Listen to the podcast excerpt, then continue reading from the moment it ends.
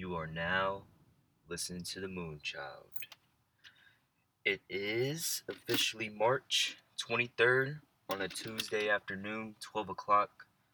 Sunny day, but it's actually very, very windy. But I enjoy when the sun is out. It's officially spring. The days are longer. The nights are starting to get shorter. And just last night, in the middle of a game, we made our first trade. Tyrese Halliburton had a career high, 28 points. Fox doing his thing, getting 30. We're three and one in these past four games. Uh, we had a very bad loss against Philly. I'm glad we, you know, bounced back because we lost to Philly without Joel Embiid and Ben Simmons. We bounced back pretty well against the Cavaliers, which is a game I expect to win. I believe we got the Hawks again. I like to see how we bounce back versus them. Also, they're on a win streak. Nate McMillan is changing the identity on that team of that team, uh, mainly on the defensive end. Uh, that team had a lot of defensive issues. Our team has defensive issues. I wish that would be changed, but you know we're still in the middle of the season, still in the middle of grind, and we made our first trade. Just a trade for the Clippers to clear some roster space. Uh, we picked up a young player, and he's a six nine center. Now I'm not completely enthusiastic about another undersized center, but I'm starting to get the vibes. Maybe, you know, uh, I remember watching. Con- I don't know how to really pronounce his name, so if I get it wrong, bear with me. It's Mfiondu um, Kabengele. I believe that's his name, but he's from Florida State. You know, I like Florida State cats. Um, six nine, he can roll really well, athletic, good rim protector. Like I say, he just lacks size and experience. Now, what I was thinking about this trade is that he fits that Richaun Holmes mold. Now, I think his, I think we can let him walk on a qualifying offer. I believe. I'll have to do more research on that.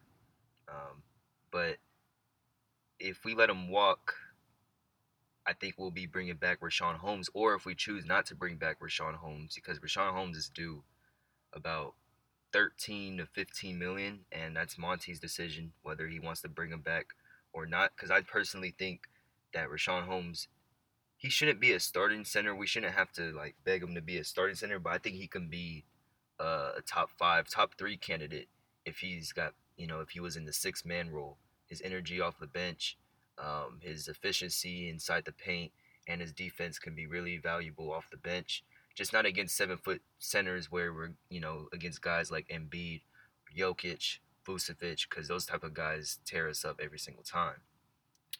Um, but with Kabengele, I'm excited for it. I'm not, you know, it's a young player. He has a chance to break out. I look at every player that comes to the Kings. You know, they have an opportunity to, you know, really revive their career, kind of like Richaun Holmes. There's a lot of opportunities on this team um, when it comes to the front court because Bagley's not taking it. You see, Richaun Holmes is the only one taking it. Um, Bjelica is probably on his way out. Hassan Whiteside is going to be on his way out. So there's some opportunity in the front court for this team, and I'm excited to see what he brings to the table. But you know, it's another undersized center. I just hope he can bring a different energy and impact on the defensive end, kind of like Richaun Holmes. So I'm excited to see. But I won't be talking too much about the Kings. Um, otherwise, you know, we're three and one these past four games. I don't want to get too high horse on myself um, because this team showed me time and time again this season that they are very inconsistent, except for a, a few players like De'Aaron Fox and Richaun Holmes. Tyrese has been going through a little rookie wall, wall lately, but yesterday um, he's starting to establish himself as you know as a starter. He had a nice 28 points. He was very efficient. And the thing with Tyrese, like I said, it's not always about the stat sheet. He can have four points in 28, 30 minutes. Um, but if you just sit there and watch him play, um, he makes winning plays and he contributes to winning basketball and he wants to win. So that's great to see. And we do have a future. It's important to remember that. But building a winning culture, then stocking up on talent is more important. And we'll see how we compete and we'll see what more moves that we make in this trade deadline, whether if we keep Buddy and Harrison Barnes or we choose to send them away. But I got some Lakers slander to approach because my boy Miguel, for a Laker fan, thinks that they're going to be all good with LeBron James and Anthony Davis out. And I am here to tell you that things are going to go south as long as they are out. All right. Um, Lakers is a bottom tier lottery team without LeBron James and Anthony Davis. Now, if you have one, just have one of them, they for surely a playoff team. But you gotta understand those role players that are on that team, they're not gonna, they're not stars, and they're built specifically for LeBron and Anthony Davis. Um, you got some teams like the Clippers, the Blazers, the Nuggets, that's trying to catch ground. They're not too many games behind. And if LeBron James is out for three to four weeks, and Anthony Davis is still out for another three to four weeks, you might see the Lakers drop down to the sixth seed. The Blazers, the Nuggets, the Clippers, they ain't going nowhere. They're only a, two or three games behind. On top of that, the Jazz and the Suns are in front of them. But this could work in the Lakers' favor in a way. Say if they drop down to the sixth seed and they have to play the Suns in the first round. I for surely got LeBron and the Lakers over the Suns. But as far as what they got going on now, I remember telling y'all that the Lakers' schedule has been easy at the beginning half of the season. Their schedule is not going to get no easier, and teams are going to get more desperate to win. They're going to be playing majority majority of their games is going to be more playoff teams. Um, they still got to play against a lot of Eastern Conference teams. They still got to play the Jazz a couple more times. They haven't even played the Kings. They only played the Kings once, and I like the Kings' chances with no LeBron James and and Kyle Kuzma for sure. Um, if Dennis Schroeder is your best player, that's just not enough. So right now they're no different from the Pelicans, the Kings, or even the Oklahoma City Thunder. You know, Montrezl Harrell, um, Kyle Kuzma, that's not enough for the Western Conference. And also with LeBron being injured, I I had him number once once Embiid went down, I'm like LeBron's number one because he was still leading that Lakers team to top three in the West. There is no way they're going to be winning more games without LeBron than with him. There's just no way. That's a pure fact. So I'm talking to two different people right now. So as far as LeBron fans, I'm gonna take it easy on them. You know, I know the key y'all king, he's injured. He's having a great season. I'm not throwing no hate towards him. This is all about him. All right. Now for Laker fans, this is not about the Lakers. This is about LeBron. Right. Um, y'all would not be in this position. Y'all would never had a chance to have a title if it wasn't for LeBron James signing a four-year deal. Let's get that straight. We've seen the Lakers try to build a team and from scratch through the draft in since the Kobe era. And they're no different from the Kings or what the Pelicans is now. All right? Mediocre. Because of LA, and there's a reason why a lot of people don't like the Lakers. Coming from a Sacramento Kings fan.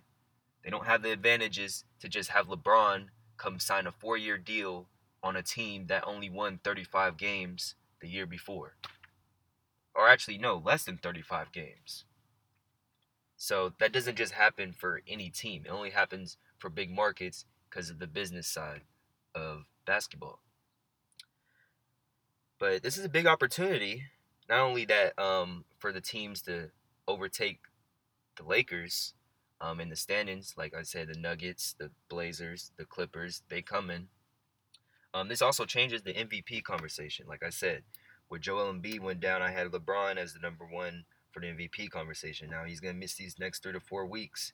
There's too many guys that are putting great numbers for uh, in you know for somebody to be injured is gonna you know it's gonna hurt their chances. There's too many guys putting up great numbers for you know, injuries to keep you in that conversation. It's just that's just the reality of it.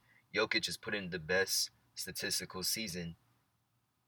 One of the, he's he's putting up the best statistical season over everybody, plus minus efficiency, um, all of that. You know what I'm saying? And he's leading his team to some wins. They're they're starting to make their way up. And you know if if Jokic can get his team to the third or second seed, and he's doing what he's doing because he's playing pretty much every night he's getting you 28 10 and 10 almost every night on a, at a high level giving it his all, and he's doing his job on the defensive end. Like I said, the leader in plus minus. Um, his team is literally much better with him on the floor. There's no um, player in the NBA right now, according to the numbers. You know, people like to talk about the numbers. There's no player that's um, leading this team to more wins than Jokic right now. It's just there's nobody in the league right now. So with that being said, there's also Damian Lillard, who is still fighting, clawing, scratching his team to a top five seed in the Western Conference. And he doesn't have CJ McCollum or Nurkic. CJ McCollum is now just coming back. But he's just been doing on a night to night basis. Being the closer, getting you 30, getting you 8 to 10 assists a game without his without his big without his big man. So um, they're putting up some good cases. They're probably going to overtake LeBron in MVP conversation. And then there's also another guy that I got to talk about too. That's you know really kind of just ease his way back into this MVP conversation. That's James Harden.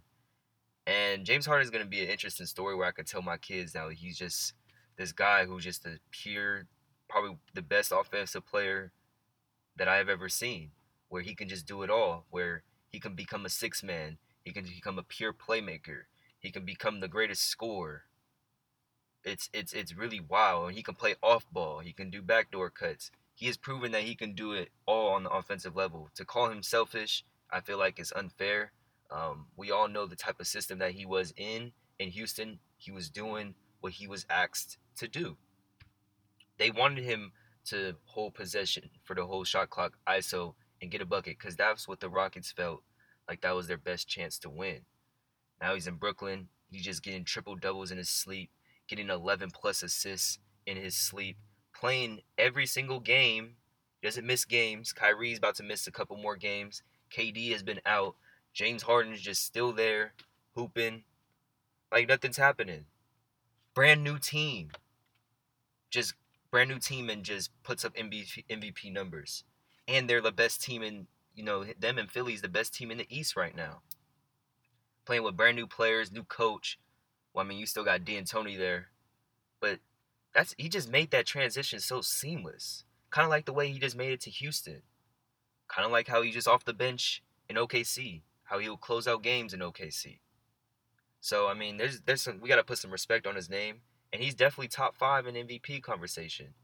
Um, if I was to re-rank it, you know, if I'm not to have Embiid and LeBron in there for right now, Jokic is number one, Dame is number two.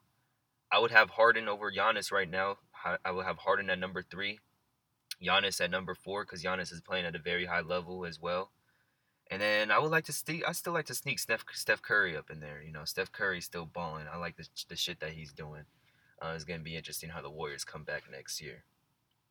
But yeah, this this has been an interesting season. It's been interesting. We're gonna see the trades that's coming out.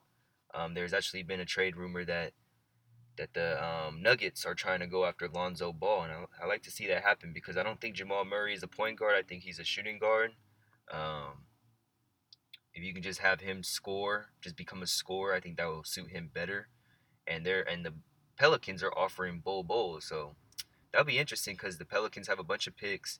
I think they're gonna as far as point guard, I think they're to go with Kira Lewis and um, Nickeil Alexander Walker.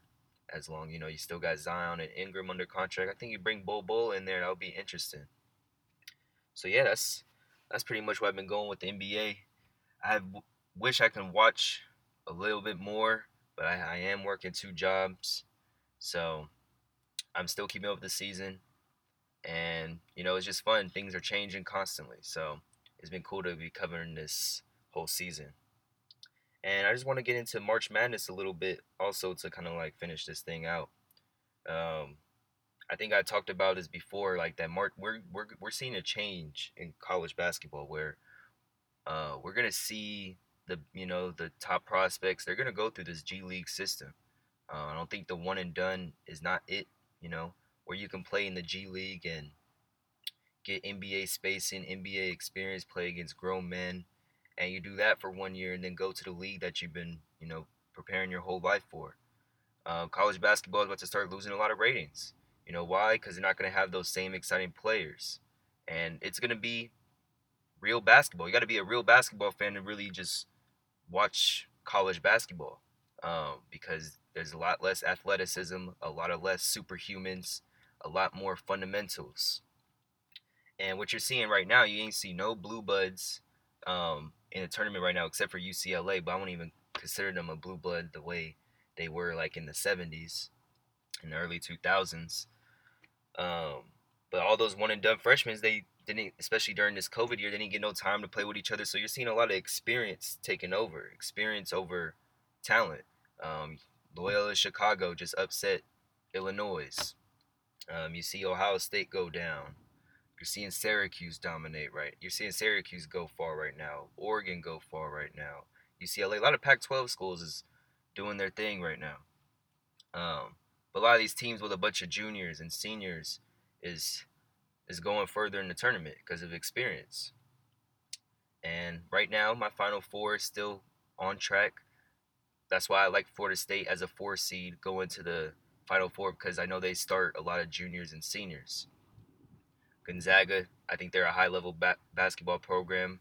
Houston has a big opportunity to go to the Final Four now, especially that Illinois got eliminated, and Baylor's been doing their thing. So, um, as far as is this good for college basketball, I think um, college basketball is about to start going back to, you know, kind of being normal where, you know, you get guys where you can expect them to be there for three or four years and, you know, develop instead of like the big schools just getting all this talent, um, all these, you know, NBA draft prospects just for one year. I think all these NBA draft prospects that know that they're going to be in the NBA um, should just go straight to the G League and Ignite system. I think that's the way to go. I think it's better for college basketball because, um, as far as the players wise, they won't have to go to the college for one year and they just make hella money off of these, you know, draft prospects. And draft prospects might just have to spend a year college being broke and stuff like that and not have to take money all that. That way they can just go take the money and you know regular basketball players can still play college basketball under scholarship and hopefully to make their name and go to the NBA one day. So I don't think it's really no um no big deal to be honest. And yeah. So this has been an interesting tournament. It's to be interesting to see who wins. And yeah. So I'm to keep I wanted to keep the episode short today. I'm to come back and record another another one tomorrow figuring out I might talk about something different. I've been wanting to talk about um, my like ideas um, as far as what to what I'm gonna be doing with this podcast. As you guys see so far, I've been just keeping it on sports, keeping on sports. When I originally started, there's other things I want to talk about, and now with COVID kind of you know, slowing down a little bit. I want to start bringing guests on here, talking about other people's experience when it comes to different things, whether social media, relationships, astrology, personal experiences, stories, all that. Um, but as y'all know, you know, I wanted to kind of cover this whole NBA season, stay consistent with one thing, improve my consistency to y'all and to myself.